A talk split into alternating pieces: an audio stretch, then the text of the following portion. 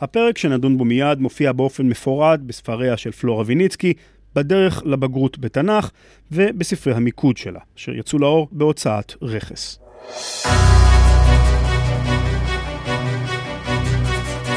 רכס, פרויקטים חינוכיים ופודקאסט ישראל מדיה מציגים בגרות דרך האוזניים, עם פלורה ויניצקי.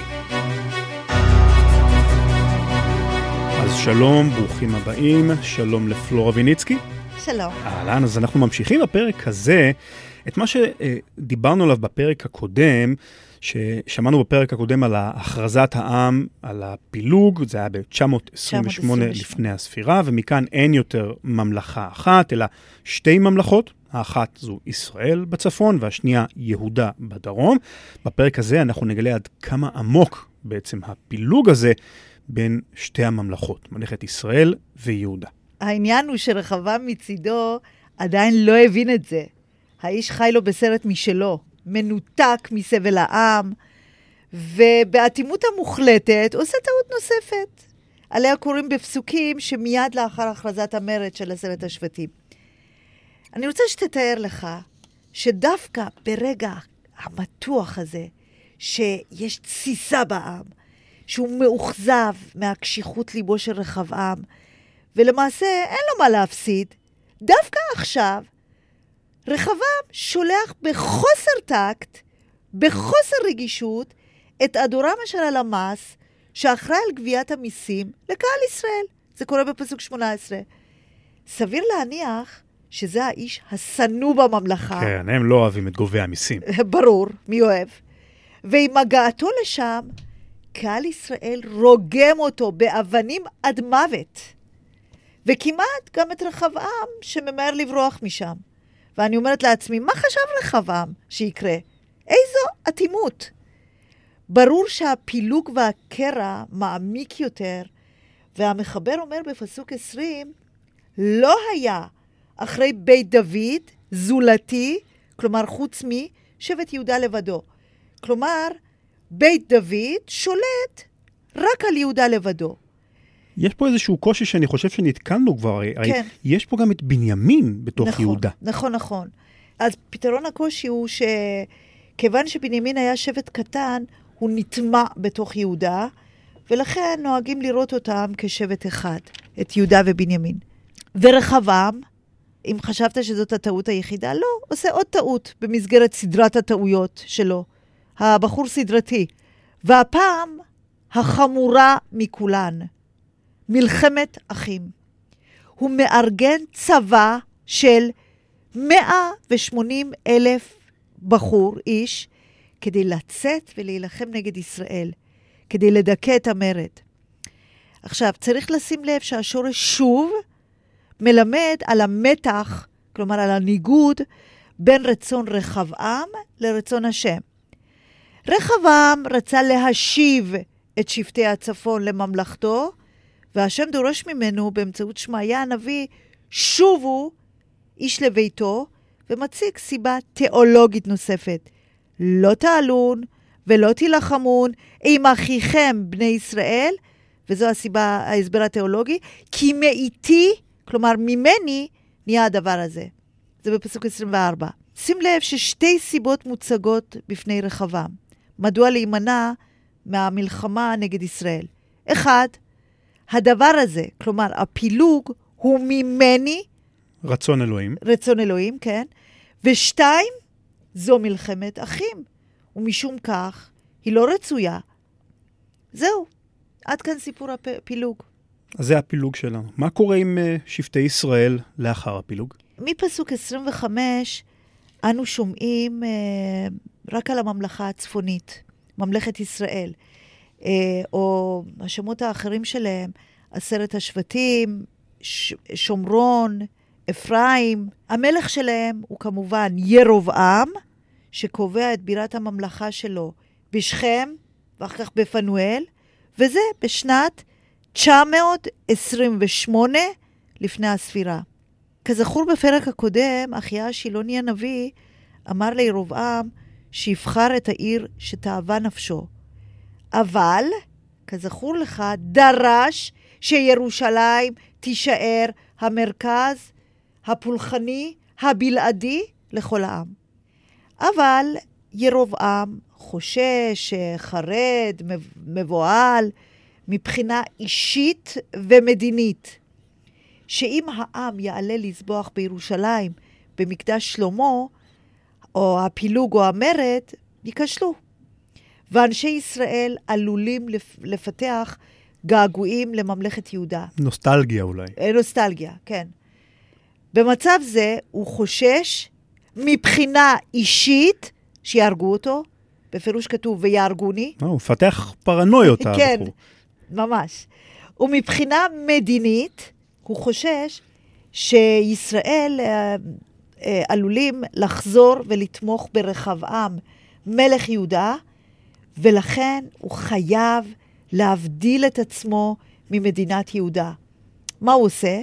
הוא יוצר נתק מדיני, כשבחר בערי בירה את שכם ופנואל לממלכתו, והוא יוצר נתק פולחני דתי באמצעות הפעולות הבאות. ואני הולכת להזכיר חמש פעולות כאלה. שים לב, המילה המנחה היא עושה או עשה, והיא מופיעה במשמעויות שונות. אז ירוב, ירובעם עושה במשמעות בונה שני עגלי זהב, אחד שם בבית אל, מקום שנחשב קדוש מימי יעקב, אה, שם השם נגלה אליו, בגבול הדרומי של הממלכה, ואת השני שם בדן, כלומר בגבול הצפוני ביותר של הממלכה, כדי שיהיה להם נוח לגישה וכתחליף לכרובים שעל ארון הברית שבירושלים. אז ירובעם מסדר להם איזשהו סוג של אלוהים club כזה, קרוב לבית. כן, אהבתי. שלא יתפזרו יותר מדי. כן, נכון, הגדרה מעניינת. על זה אה, מוסיף גם פסקול שלקוח מילה במילה מדברי אהרון מסיפור חטא העגל. גם ירובעם כמו אהרון אומר לעם, אלה אלוהיך ישראל אשר העלוך ממצרים. בדיוק כמו... אותה, אותה מוזיקה בדברים. אותה מוזיקה. ויש פרשנים שאומרים שמלכתחילה לא, מת, לא התכוון שזה יהיה לעבודת אלילים, אלא העגלים היו כסוג של נוכחות האל בארץ. אז uh, אני מסכמת את הפעולה הראשונה. הוא שם שני עגלים, אחד בדן ואחד בבית אל. שתיים, הוא בונה בית במות, בניגוד לדרישת השם לרכז את הפולחן בירושלים, הוא עושה במשמעות בונה כאן. השלישי, הוא ממנה כהנים שלא היו משבט הלוי. כי אה, ממציא פטנט, כי הלווים היו נאמנים לבית השם בירושלים, ולכן היה צריך למנות כהנים מכל קצות העם, כלומר, לאו דווקא... לאו דווקא מש... מהלווים. כן. והעניין הרביעי, הוא עושה, כלומר, קובע את חג הסוכות בחודש השמיני. אותו החג שיש ביהודה, חג סוכות, שהוא בחודש השביעי, חודש תשרי, אבל הוא דוחה את החג חודש אחד קדימה. אה, ממש מזיז את החג חודש אחד הלאה, כאילו. כן, כדי שלא תהיה שום השקה בין יהודה לישראל, גם מבחינת לוחות החגים. והעניין, הפעולה החמישית, אה, לא פחות ולא יותר, ירובעם ממנה את עצמו אה, ככהן כשהוא עולה על המזבח. אנחנו רואים את סדרת הפעולות פה שהוא עושה. מה עמדת הסופר המקראי כלפי המעשים האלה? לסופר המקראי יש ביקורת על מעשיו אלה של ירובעם, ואני אביא ארבע הוכחות לכך. אחד, הסופר אומר באופן מפורש על העגלים שבנה ירובעם, ויהי הדבר הזה לחטאת, בפסוק 30. שתיים, הסופר מציין שהכהנים שמינה ירובעם לא היו משבט הלוי, זה בפסוק 31. שלוש, על קביעת החג של ירובעם, הוא טוען שהוא בדה את החג מליבו. הוא פשוט המציא את החג. המציא חג, כן, בכיף שלו, אה, בפסוק 33.